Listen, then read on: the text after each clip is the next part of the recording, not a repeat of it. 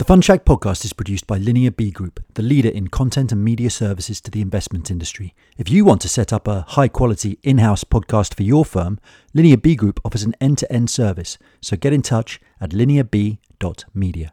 Now on with the show. You're listening to Fund Shack. I'm Ross Butler, and today my guest is Daniel Zwirn, CEO and CIO of Arena Investors, a global asset manager that seeks out special situations across the world. Daniel has some very alternative perspectives on the opportunities in private markets and how to prosecute them. And so we talk about the moral hazard of fund management, the cyclicality of private market strategies, and the opportunities that arise from regulatory and structural arbitrage. It's a goodie.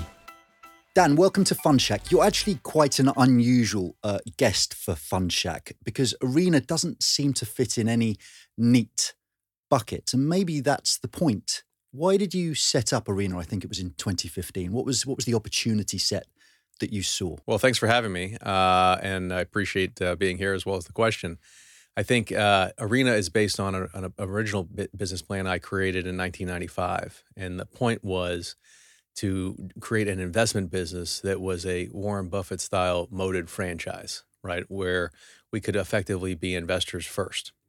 And in the early mid 90s, as alternative firms started to get out of the box of being just a PE firm and started to think about bu- building broader based franchises, it was our view that, you know, or my view at the time, that, you know, there were two models to do that. One was to become what I referred to as fidelity of alternatives, right? And effectively be a packager of branded beta uh, and bring a long only model to the alternative space, thereby actually effectively making it not terribly alternative. The other way uh, was to look into history and think about the folks who had been really um, excellent deployers of capital over time and look at the models that they employed in order to do that on a systematic and programmatic basis, such that ultimately we could have the opportunity to create a business that had material and tangible value. And so we looked at um, companies uh, throughout history, or modern capital uh, capitalist history, certainly starting in the call it 1600s and onward, although elements of this, you know, existed far before that time. So you got the history books out in order to set your strategy. Absolutely, okay. absolutely. Um, well, there's no extra credit for originality here. Uh, so let's right. go find the best ideas that have ever been, and and look at reasons why things like entities like the Rothschilds and other other of the European merchant houses flourished over centuries, or the global grain traders and how they've built their business over the last 200 years into kind of powerhouses, mm. or the Asian Hongs. Look at uh, K.S. Li's business, Cheung Kong, or the Kwoks, and how they kind of did what they did. And the answer was it wasn't because they chose to or set themselves up to kind of be a better picker of you know securities. Um, they weren't relying on superior uh, brain power. They were relying on creating uh, scenarios whereby they had some sort of scarce commodity, cash or otherwise, as they looked at a value chain, and such such that both people uh, examining a transaction, both buyer and seller, or both borrower and lender, whatever the counterparty relationship might be, had the ex- could have the exact same view on value, but the other guy needed your scarce resource, and therefore you were going to have to pay a premium. So it's a structural issue they're looking for. They're not trying to value things differently and be cleverer. Yeah, they they are looking to set the table such that the kind of good stuff comes to them, and they are recognizing yeah. that um, the enemy of, of, of long term sustainable profits is moral hazard, um, which has been the primary reason why financial institutions of various sorts have blown themselves up over the, over the centuries. Could you explain why, why moral hazard comes into this? Sure. Well, in many instances, whether it's uh, a hedge fund or a uh, particular type of fund or an insurance company or a real estate company, et cetera, people uh, aggregate capital um, with some sort of stovepiped strategy. And the reality is that every single um, thing that we might look at, to which we might apply the the, the label, you know, uh, permutation of industry, product, and geography, right, has its own frequency and wavelength, hmm. and it's all it all cycles, and nothing's ever good all the time, right. Hmm. And so, you know, to take the extreme, as Buffett says, when uh, others are fearful, I'm greedy, and when others are greedy, I'm fearful, right? Typically, the best stuff comes by being on the other side of those who were subject to these moral hazard issues. Mm. And so when you look at the kind of folks that I had referred to who have flourished over centuries, uh, they are on the right side of that trade. Yes. but you're describing 95% or more of the fund management industry. This is how the world works. It's almost how the human brain works. You have to categorize things in order to kind of just deal with with the world. And if I can't put you in a box, how do I deal with you? Um, Well, I think uh, first off is the premise that it's quote unquote the fund management industry, right? Because many of the best world's best investors choose not to be a part of the fund management industry for just that reason, right? And what we wanted to be was fundamentally a great investor, and then think about how to capitalize those great investments. Yeah. And you know, if you look at the kind of you know best investors out there, maybe that's uh, you know in Europe that could be you know uh, over time or recent history you know the the Benedettis, right? The De Benedettis or Mm. um, uh, or Vincent Bolloré. You know, Vincent Bolloré doesn't run funds; Mm. he makes money. Um, Mm. you know, John Malone in the United States, and obviously some of the insurance folks like Warren Buffett or Prem Watsa, or uh, uh, there's a business called Markel. It, it's in the property and casualty insurance, but they actually do quite a bit of clever investing. Uh, Mm. Or W.R. Berkley. None of those people have funds or need to have funds, right? Yes. And so, uh, not that there's anything wrong with funds, if one can create funds that allow you to pursue things that don't that do make sense uh, when Mhm. they do, and and don't make sense when they don't, uh, Yes. and and not to pursue them when they don't. And so, um, again, that this notion of fidelity of alternatives sometimes makes make people think that that's this the only way it can be done. And so, the ubiquity of that thought of that thinking provides opportunity in and of itself. Because if everyone's going to kind of close their eyes and look left right there's probably going to be a lot of stuff on the right. And we want to be on the right side of that of that kind of um, perception or misperception and and effectively be a beneficiary of it. Just operationally that might that must be quite difficult to execute because um, if you're raising money from for investors, you know everyone wants everyone wants to add value right through the chain, and in, in order to add value, you need a balanced portfolio, and in order to do that, they need to know, you know, it's a, LP funds, for example, they're a black box already, so we need to have some idea of what you're going yes. to do. yes.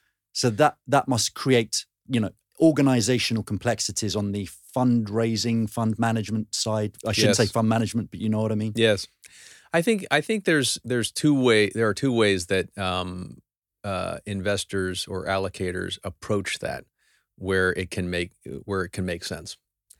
Um, in the minority of the circumstances, uh, they are aware of this issue uh, and they find ways to uh, label it in certain ways um, Yeah. that allow them to do the right thing Yeah, a linguistic Uh, solution to yeah. and you know they start using you know things that I have done have been referred to as distressed or mezzanine or dis- or or uh, real assets or all kinds of things, right? Um, at times, um, I'll you know be you know put into this notion of multi-strategy, but that's more of a hedge fund notion than a than an all than a than a private assets notion. So that's one way, right, where they get it and they find a way to do it. The other is that uh, over time, uh, people start to use kind of convenient labels, and there's a they let a few in under the uh, in under the door, Yeah. And suddenly there's this thing called opportunistic, and well now I have an opportunistic bucket, so I got to fill it, right? And so that leads to its own, you know, uh, unintended consequences among other things. But that is another way uh, that investors find find their way toward these things. But Mm. definitely, it's not obvious to to many uh, which is part of the opportunity, right? And so you continue to find ways to um, do things that do make sense and avoid things that don't. And so we do complement our multi-strategy funds with what we refer to as excess capacity vehicles. And so there are times when something we're already doing makes a ton of sense. We're doing it already, but we think there's m- much more to do, and we'll sell that capacity in an in a in a particular geographic or product area that we think is compelling. And that that runs div- directly opposite to the normal fund management industry, which says I'm going to go, I'm going to articulate that X Y Z is a great thing to do. If you only give me the money, then I'm going to go do it, Hmm. right? And then we'll see how it goes. Whereas we're saying, here's a thing that is good. We are doing it. We're doing it with or without you, but there's so much to do. Why don't you do it with us? And by the way, as soon as it's not good and therefore doesn't qualify on a return per unit of risk basis to access our multi-strategy funds, we won't offer it to you, right? And that's a good thing. We're going to keep you out of trouble. We're not going to put you up a tree. We're going to protect you. And then finally, I would say at times with some of our best investors, we've become both an investment, um, an investee, uh, but also kind of a quasi consultant, right? Because we don't actually come in with our kind of peddling our wares in a given area. We have no biases, right? And so people can ask us, "Hey, I'm looking at X, you know, this area. What do you think of it?" And we'll say, "Well." Um, as an example, someone asked me about certain parts of the residential uh, mortgage business, and they and they had a fund offering where the fund manager was touting how spectacularly wonderful it was. And what we said is, well, we're following it too. Uh, it's not wonderful. It could be wonderful, and we think it's coming to be wonderful. But this guy can't raise his fund such that he can have the money when it becomes wonderful, unless he tells you it is wonderful now. Mm-hmm. Uh, whereas we will be there when it is good, and mm. won't be there before it's good. And we're not going to, we don't have to say that it's good when it's not. Mm. Yeah. This is very unusual, I think, because truth telling. Yeah, well, that's very unusual. but also because, you know, the alternatives industry has just done so well over the last decade or two. And it's like, Absolutely. you know, if you were going to look at success stories, the natural place is to just look at recent ones like like Blackstone. And It's not like a flash in the pan. This is a great company that's awesome. grown over you know several decades, hugely successfully they're, they're but they're staying within the you know the bounds of in industry norms. You know why not just emulate them? It's kind of a bold thing to do to look back to the 17th century or whatever but it's paying off. Well i think uh, you know certainly if i wanted to invest in blackstone i would invest in the company the stock of blackstone because mm. the owners of that stock have been the great beneficiaries of that model. Um, and i i would over the long haul that's where their wealth is um, being accumulated. And so I want to be aligned with them in mm-hmm. doing that. Um, any one fund, don't know, right? Uh, because when you offer uh, every type of product, what what you know, where's the differentiation? Where's the edge? Where's the alpha? When you are uh, when when you're in a several trillion dollar market with a trillion dollars, it's hard to be terribly alternative, right? Mm-hmm. Effectively, it, you know, I don't not with respect to them specifically, but ultimately you become the market at mm. some point, mm-hmm. right? Uh, and so that's still great for shareholders mm. of Blackstone, and I'd, I'd probably be a happy one. Mm. Um, what that means in terms of, you know, the fund offering, it just gets more and more difficult um, to kind of deliver edge.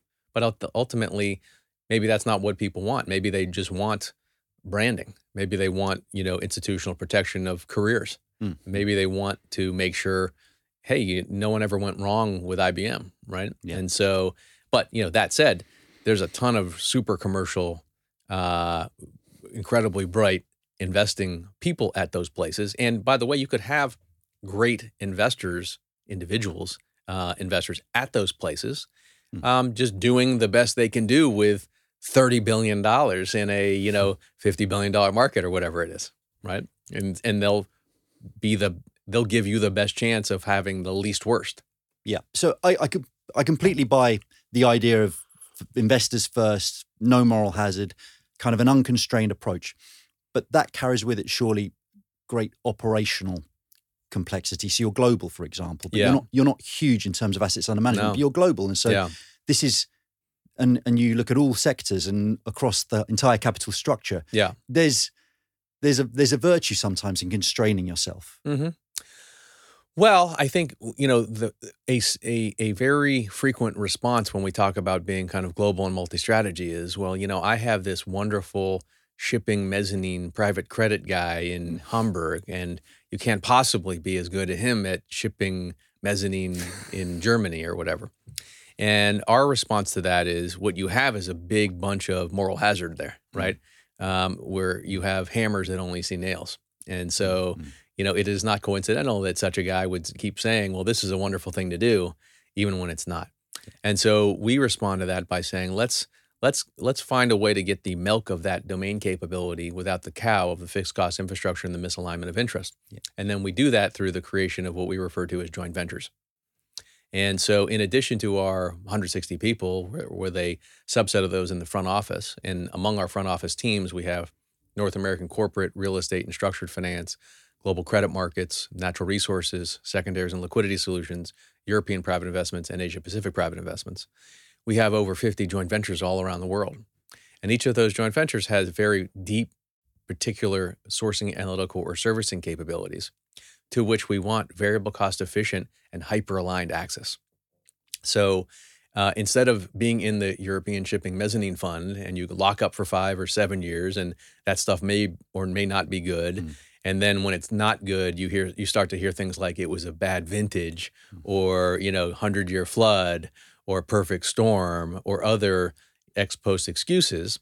You do it when it does make sense, and you don't do it when it doesn't. And lo and behold, when such a person is investing a good part of their net worth uh, in a ratio, set ratio with you, mm. and we're of course making every decision up front and along the way. Mm. We're husbanding all the cash and all the bank accounts, right? And so we effectively create a sourcing servicing front end for that very particular you know person or group. Lo and behold, they actually don't want to do much at all, which is exactly what we want. We want people and partners who never want to do anything until they should be doing something. Yeah. And then when it's overwhelmingly obvious, um, that's exciting. It, you know, there was an investor, uh, George Soros' original partner, Jim Rogers, who said who said something to the effect of that he doesn't really like to invest. He just likes to look at find uh, cash sitting in the corner of the room and just kind of sweep it on up. Right? If it doesn't feel like that, if it feels like you're pressing, you're in the wrong thing. And so that those partnerships of which I've done over 150 over the last 25 years mean that we are dealing with hundreds and hundreds of people connected exclusively to our business that have very deep particular capabilities such that we are the home team in whatever product or geographic in, in, in investment area in which we're involved. At the same time, those are connecting to business units that themselves have a sufficiently wide domain uh, over which they run, like North American real estate as an example, such that there is very little chance that they're going to have nothing to do, right? So that they're not going to subject themselves yep. or us to that moral hazard issue. What's the secret of making those types of partnerships work in a nutshell? Um, being very upfront with our need for alignment of interest hmm. and kind of seeing eye to eye from a commercial perspective. Yeah. Um, it's hard to define, but we know it when we see it. We know there hmm. there are people who have done a thing for 40 years who are intensely, intensely commercial people. Almost like uh, you know, it's almost more that they are artists versus scientists. Hmm. Uh, and we have real appreciation for that. Yeah. And, you know, a lot of the times when these folks try to speak to more conventional asset managers, they say, well, do you have $100 million already? You know, who have you done it with? Uh, you know, let's look at your systems, blah, blah, hmm. blah, blah, blah, mm right? All yeah. we want is commercial killers, yes. right? And we will supplement the analytics portion or the mid and back office capabilities or whatever other things they lack so that we get that isolated pure commercial capability uh, working you know uh, putting its oar in the water with us at the same time and then the final piece uh, as you point out is all the system stuff so we've been working on systems of our own since 2004 and have put several tens of millions of dollars into them and you're right it is complex uh, and you're effectively running what what from a mid and back office perspective is what a bank should be. Uh, and so it's hundreds, if not thousands, of accounts and many jurisdictions and uh, FX hedging and um, lots of you know uh, checking things, right? Mm-hmm. And so we use this notion of servicing to start, right? Which is again not a thing you hear that word. You don't hear that word a lot in in the quote unquote asset management business. Mm. You hear it much more in real estate and other kind of pure liquid assets or asset companies. You hear it in the in the securitization markets. Or I heard it was really uh, with regard to what happened in the early '90s in the U.S. Uh, with the S&L crisis. And when all of those bad real estate loans arose, there were folks who created special servicing capabilities uh, married with investing capabilities. Does servicing mean like workout teams? Or? It means everything from um, checking and onboarding and surveilling all the way through dealing with deep workout. Right. And so this notion of servicing, sitting between the front office and the back office, providing operating leverage to both, as well as a, as and this is key, as well as a completely dispassionate second pair of eyes on everything you do, such that your front office or your joint ventures don't subject you to moral hazard through their Stockholm syndrome, is hmm. key. um, and we've married that with uh, capabilities that we have in India uh, that I learned along the way in order to kind of create cost efficient scaling of those special servicing capabilities. And so our servicer, Quaestor Advisors, which was named for the folks in the Roman Republic who were sent out to the provinces to calculate and, and collect the taxes, uh, is based in Jacksonville, Florida. And Jacksonville is like the current equivalent of what Dallas was in the 90s, which is a place with a good tax regime, a good time zone, and temporal proximity to a banking implosion. Uh, and so, non Miami, Florida, was a place where many banks failed in the in the 08 crisis. And so there's an overabundance of great middle and back office bank type capabilities, right? Right. Which we then supplement with our largest office, which is in Bangalore. And so, or now Bengaluru. And so uh, that arose from the fact that, along with uh, some partners, I created a, a, significant US focused, but India, mostly India based uh, consumer. Uh, consumer lending business, AI driven consumer lending business. As part of Arena? No, no this is a different yeah. thing I did right. Uh, before Arena was created. I've created several kind of financial institution oriented businesses yeah. from scratch. And here we had over 500 people, of whom 90% were in India. And so I kind of became accustomed to how you build financial infrastructure linked to uh, a US base that is mm-hmm. cost efficient and highly scalable. So when we marry those three things uh, free flowing mandate, um, uh, aligned and, and variable cost efficient sourcing with uh, the people, process, and IT around servicing, you then start to have material edge, which mm-hmm. you could mm. to which you could refer uh, uh, as you know, the creation of substantial intangible value yeah. in a franchise that has kind of repeat, repeatable, programmatic, systematic ways of doing things uh, that ultimately uh, investors should value as a company. Yeah. It's, I don't know much about these things, but it sounds to me like so a traditional private equity firm has much less flexibility in terms of interfacing with the market, but also has much simpler um, operational compliance fund admin requirements, whereas yes. you have great flexibility when interfacing with the market. Yes. But it means that you need much greater sophistication in your back office. Yeah. And yeah, we're controls. running an enterprise. Yeah. Yeah. And so, but that's where the edge comes. And you, if you look at great, uh, great, uh, great allocators or true investors of capital over the last several centuries, they were very mid and back office intensive right? We talk about taking process risk versus value risk. So, of mm-hmm. course, there's no free lunch. And so, if I want to make what otherwise, from a value perspective, seems like free money, it means I'm going to have to work harder uh, in the context of the kind of infrastructure I'm going to need in order to handle whatever we're dealing with.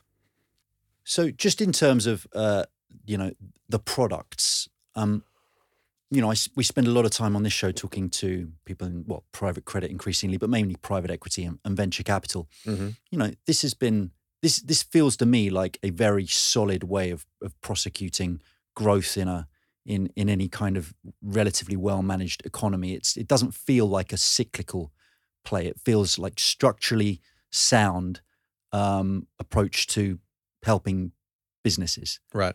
Um, w- would you agree? I mean, would w- what would you be opposed to just setting up a, a strategy for for kind of let's say mid market European businesses and in the belief that that's just an ongoing opportunity, or do you also see that as fundamentally over a long enough time horizon, just a cyclical play? Well, we've been in a very in a in a in a pretty interesting bubble uh, from late 09 until late 21, and that made it feel like it was going to go on forever, uh, which is how bubbles always feel. Uh, and certainly in Europe, you've had many many bubbles. Go back to the South Sea bubble, and so uh, it, it feels good until it doesn't and so what happened was that that bubble was created by some highly irresponsible uh, monetary authority mm-hmm. decisions starting in 2012 with QE2. The whole notion of QE itself is debatable eh, with regard to its appropriateness in the marketplace and, and the ultimate rate risks that it masks. But yeah. and the moral hazard, mm. tons of moral hazard there, tons of it.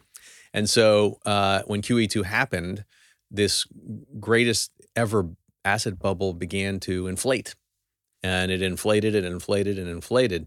And then lo and behold, starting in 2020, incredibly reckless fiscal policy made its uh, presence known. Mm. Uh, certainly in the United States, but in many other large uh, uh large markets, and it was uh, briefly kind of masked with the theoretical imperative brought on by the uh, pandemic. And so what you've had now is suddenly a world where there's inflation again. And uh, as you may recall, again, moral hazard, there was uh, supply chain and it's just the it's just COVID and people like to make all kinds of excuses when they kind of start doing the wrong things. And the re- reality was it was grotesquely reckless fiscal policy, incinerating f- fiat currencies, making it ultimately impossible for monetary authorities to do anything other than raise rates. Hmm. And so now in the United States, as an example, we have more higher debt uh, uh, as a ratio of GDP than we did coming out of World War II, which was the previous kind of asset bubble of all time, effectively, uh, by virtue of the fact that most of the of the world's major governments borrowed tremendously, and then consequently destroyed a lot of the collateral uh, that they that they created as a result of that borrowing. And so that left them with no choice in the late 40s and 1950s to do anything other than have a combination of higher inflation and higher rates so that they could de- decrease the debt they effectively owed. And so now you're seeing the same thing. And so we have this massive, massive debt um, built up against this massive amount of assets that were effectively systematically overpriced, both from the perspective of the enterprise where asset values paid, but also uh, in the structure and advance rates and, and overall hmm. uh, pricing of the credit that financed it. And so what happens? Well, it's got to go the other way. Has to, right? Um, mathematically. And so what we saw is starting in late 2020, uh, a rolling series of train wrecks began. And again, job owning away. You know, this is the greatest thing ever. Let me get my next fund raised before I tell you how bad the last one is, et cetera, et cetera. But the reality was that in late 21, we saw growth implode growth and venture implode. And why was that first? It was first because in many of those instances, you actually needed cash for the eh, assets to exist, right? Because they were cash burning. And so you had all these wonderful unicorns with their horns and, mm. and white horses uh, yeah. running around needing cash. And suddenly yeah. people said, well, what at, at, what price? Right. And it forced, uh, it created a catalyst for the recognition of the value, or in that case, lack thereof, that has then precipitated the implosion in that space that is only at best in the in the bottom of the first inning. Mm-hmm. And so it created uh, it, there's there were over 3,000 um, you know kind of venture uh, blowups uh, or effectively quasi bankruptcies uh, last mm. year, right? In in the venture world, people refer to this thing in the United States called the ABC, which is the oh my goodness, the I forgot what the A is for the benefit of creditors. Uh, but right. the point is that it's a way of burying a bankruptcy in your backyard and pretending that it didn't happen. Uh, and the venture folks are very good at pretending you know ah. failures don't happen. So it's hard to see in the data then on defaults, presumably. Uh, well, there's nothing frequently nothing. to default per se, yes, right? Yes, it's just right. fails. Yeah. Uh, yeah. And so, did Silicon Valley Bank's collapse play into that as well as part of the same ecosystem, I suppose? not that really. That oh, was misunderstood. They ah. didn't take a lot of actual venture lending risk. They took gigantic amounts of interest rate risk by owning securities without proper interest rate hedging, which is a whole separate okay. matter um, uh, that was highly misunderstood by the marketplace. And so ultimately, again, the, the first the the first area that popped was this uh, was this area in growth and venture. Then in 2022, a number of large scale allocators this realized, wait, my assets are way longer than I thought, and I have to make pension payments or endowment related payments oh, or insurance related payments. And suddenly my assets are way longer and you know oh xyz mega fund doesn't come every two years with a new $20 billion pe fund.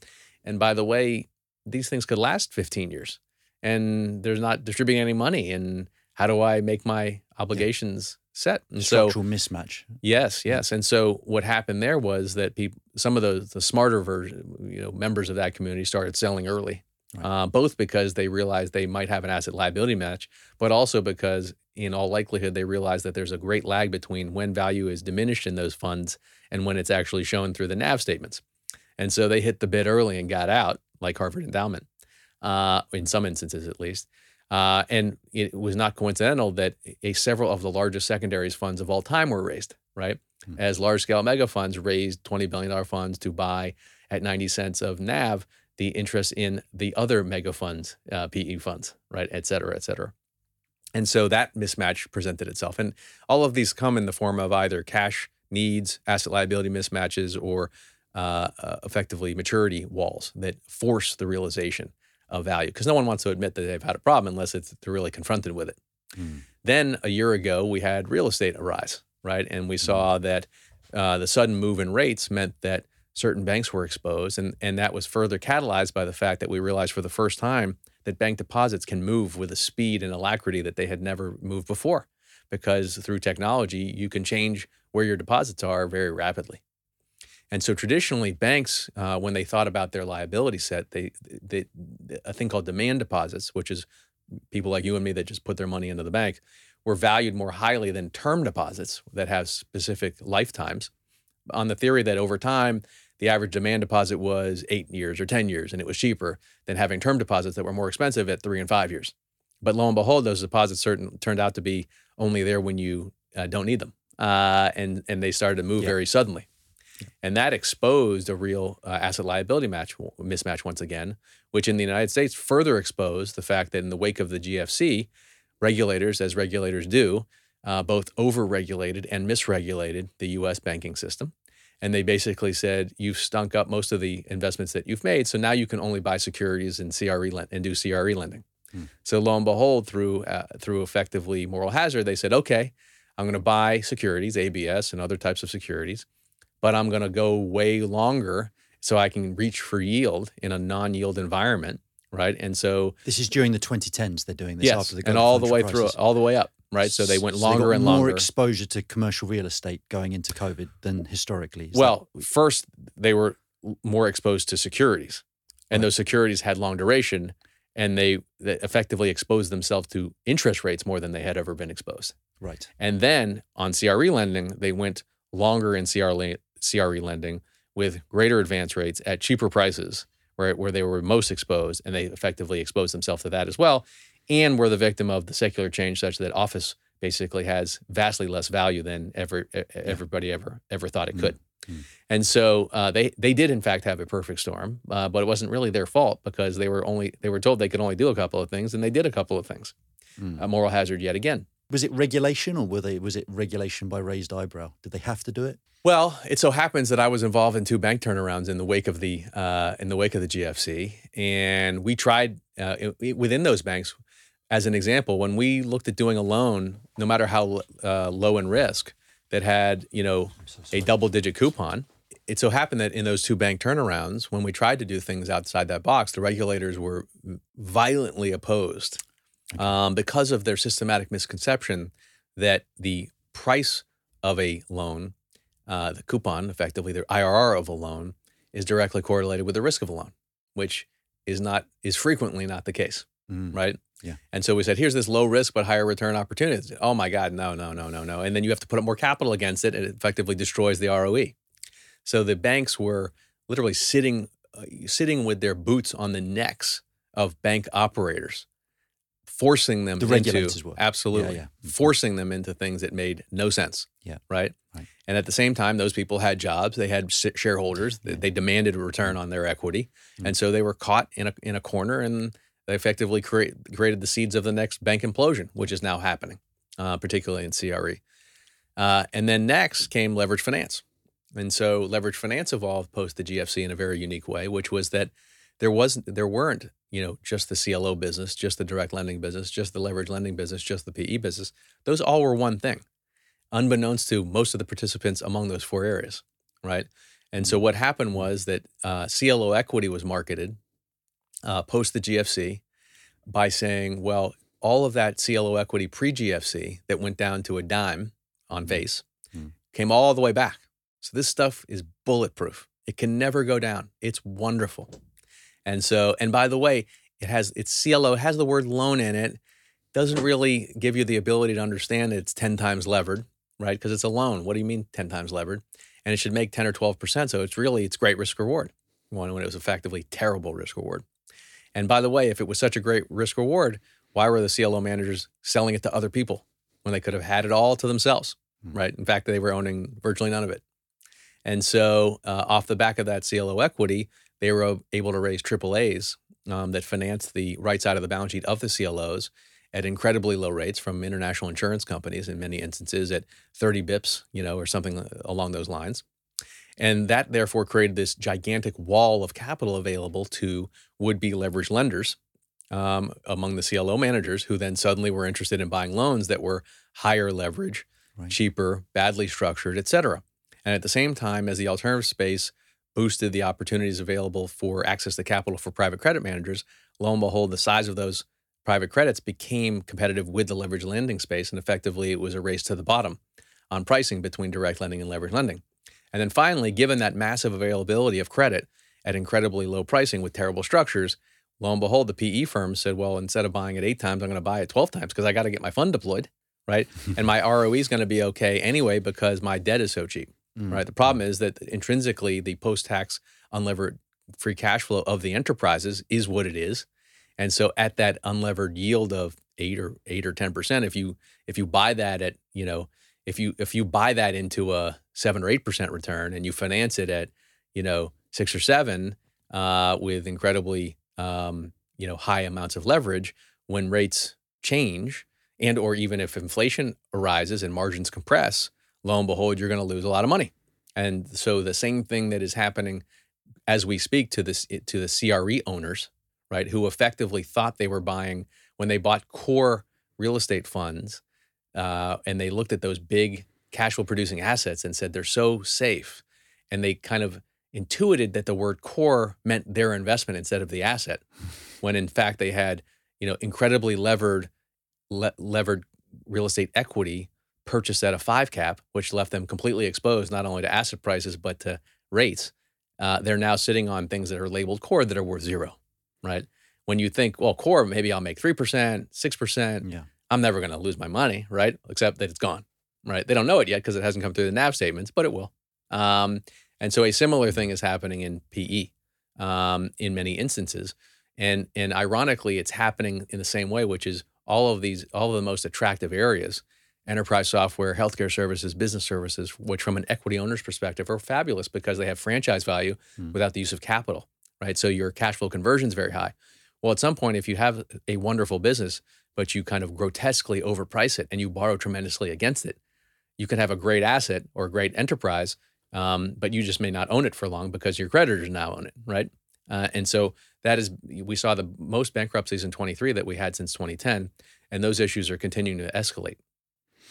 And then finally, in structured finance, we've seen escalated delinquencies uh, throughout the structured finance universe uh, in ABS, and we haven't seen it translate into pricing because, for instance, many of the what they call real money or conventional financial institutions, insurance companies, and others that own that credit don't have to um, take the losses, mark to market losses, into their income statement. They could only put it on their balance sheet as long as they don't sell.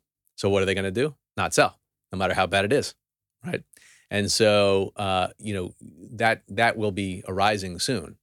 And so we have this kind of uh, confluence of circumstances in monetary and fiscal policy that have now led to this bubble and its bu- and its subsequent popping that we're in the midst of as we speak and many have have turned have raised the issue of you know it being a golden age of private credit, et cetera, et cetera.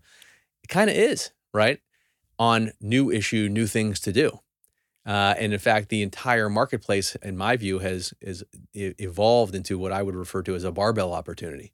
Whereas on the one side, on the right side of the barbell, we can go after all the busted opportunities created through the implosion of these various bubbles.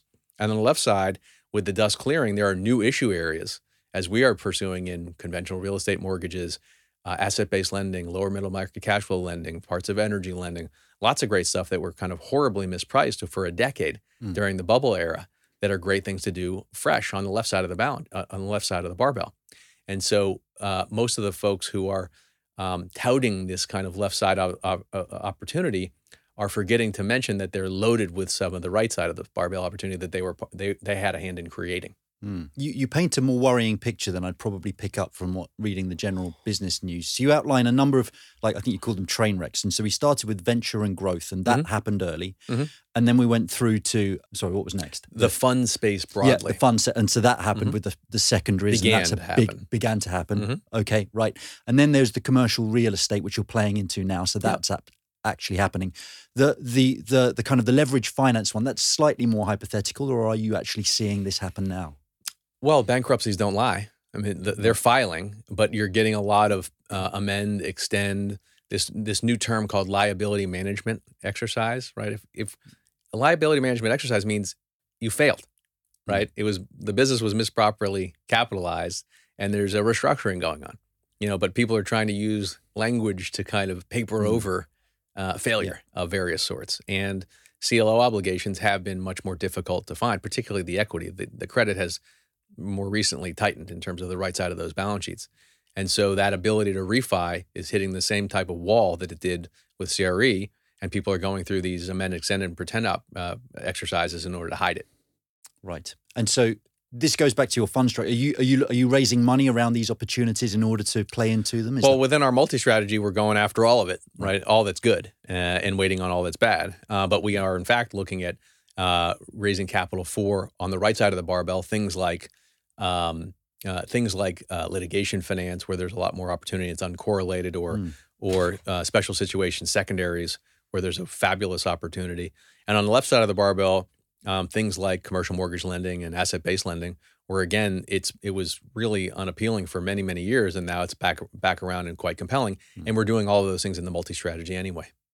So I used to think that special situations was like a euphemism for distressed turnaround investment, but the mm. way you explain things, it, it just does sound like special situations. And so let me give you an armchair anal- kind of hypothesis, and it might be completely wrong, but sure. My my view of the world of the last 10 or even 20 years is that it's been remarkably benign in terms of a trading environment for, for many companies. And, you know, when I was growing up in the 80s and 90s, it felt like, um, you know, if a company was badly managed, then when the, the economy went into a downturn, that became perhaps an opportunity for a, a turnaround investor. Mm-hmm.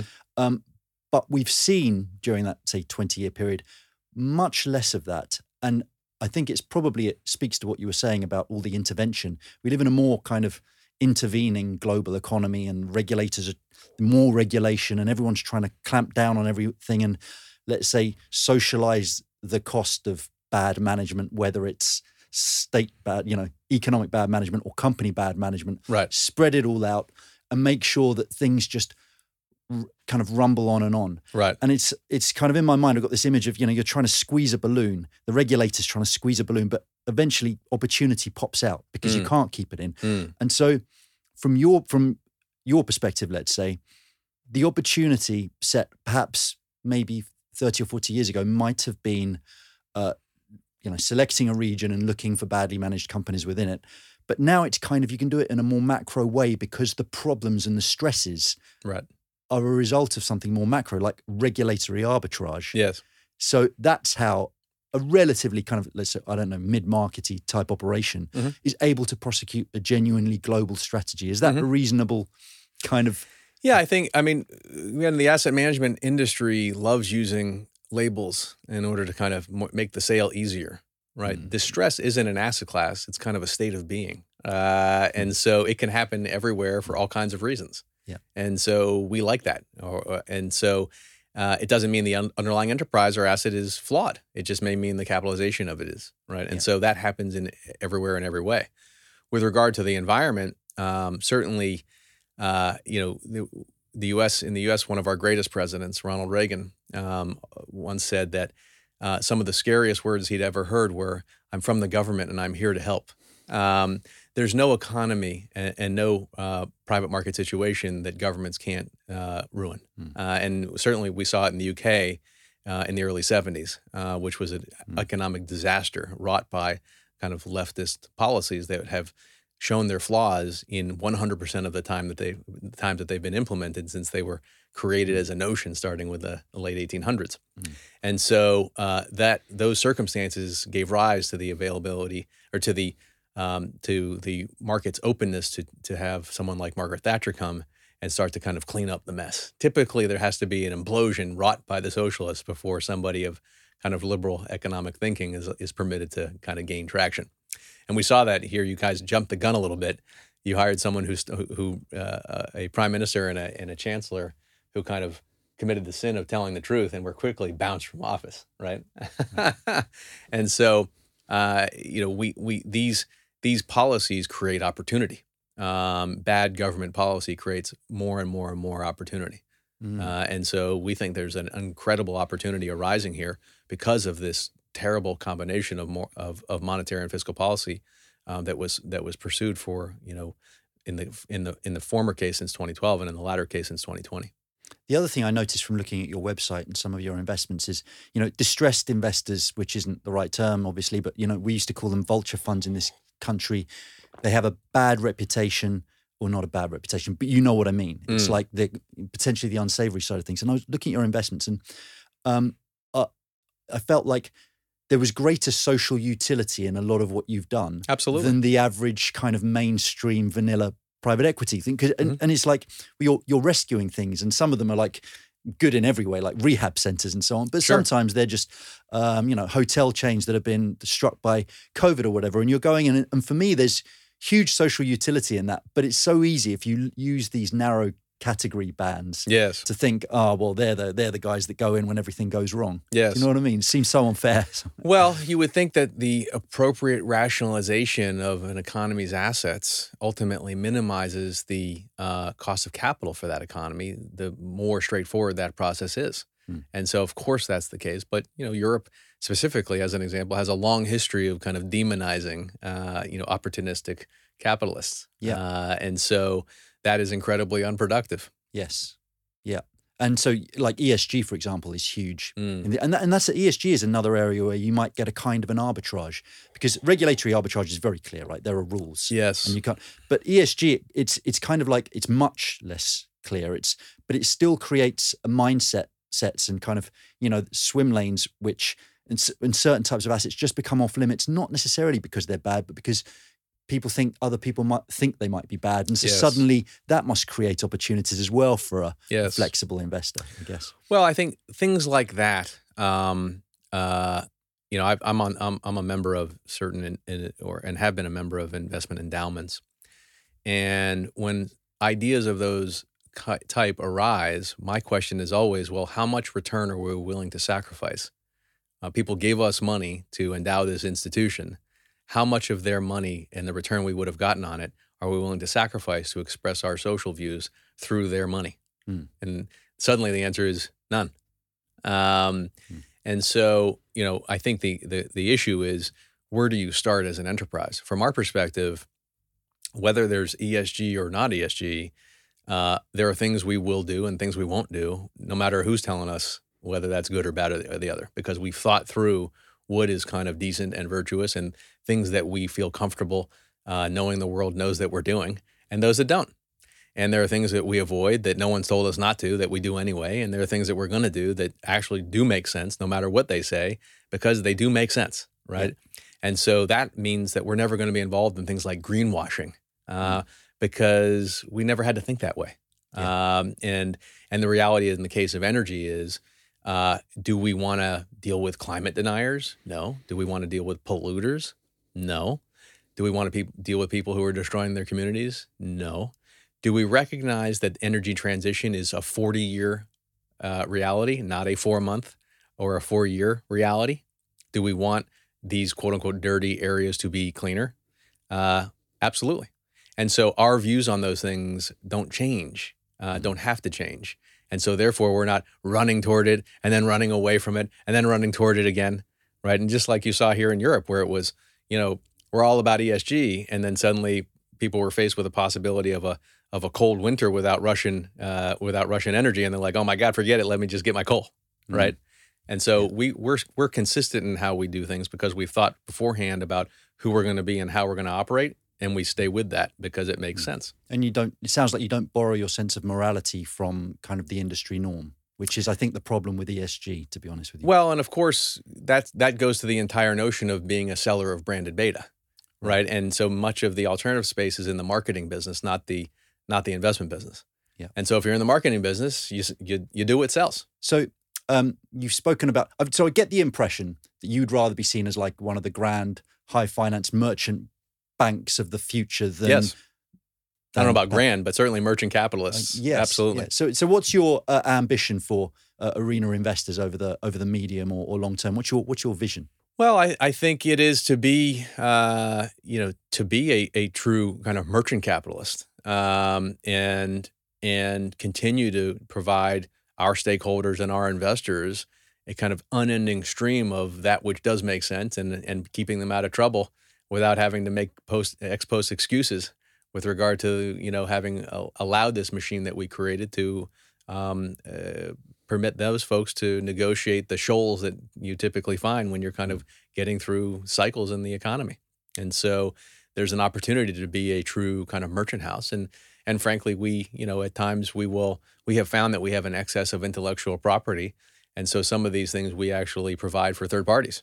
You know, in and you know in very very difficult circumstances of workouts and or operational improvements, um, you know we do that for ourselves, but we also do it for third parties. And what do you like to deal with as as as people? What's your culture like? If I'm a if I'm a counterparty to you.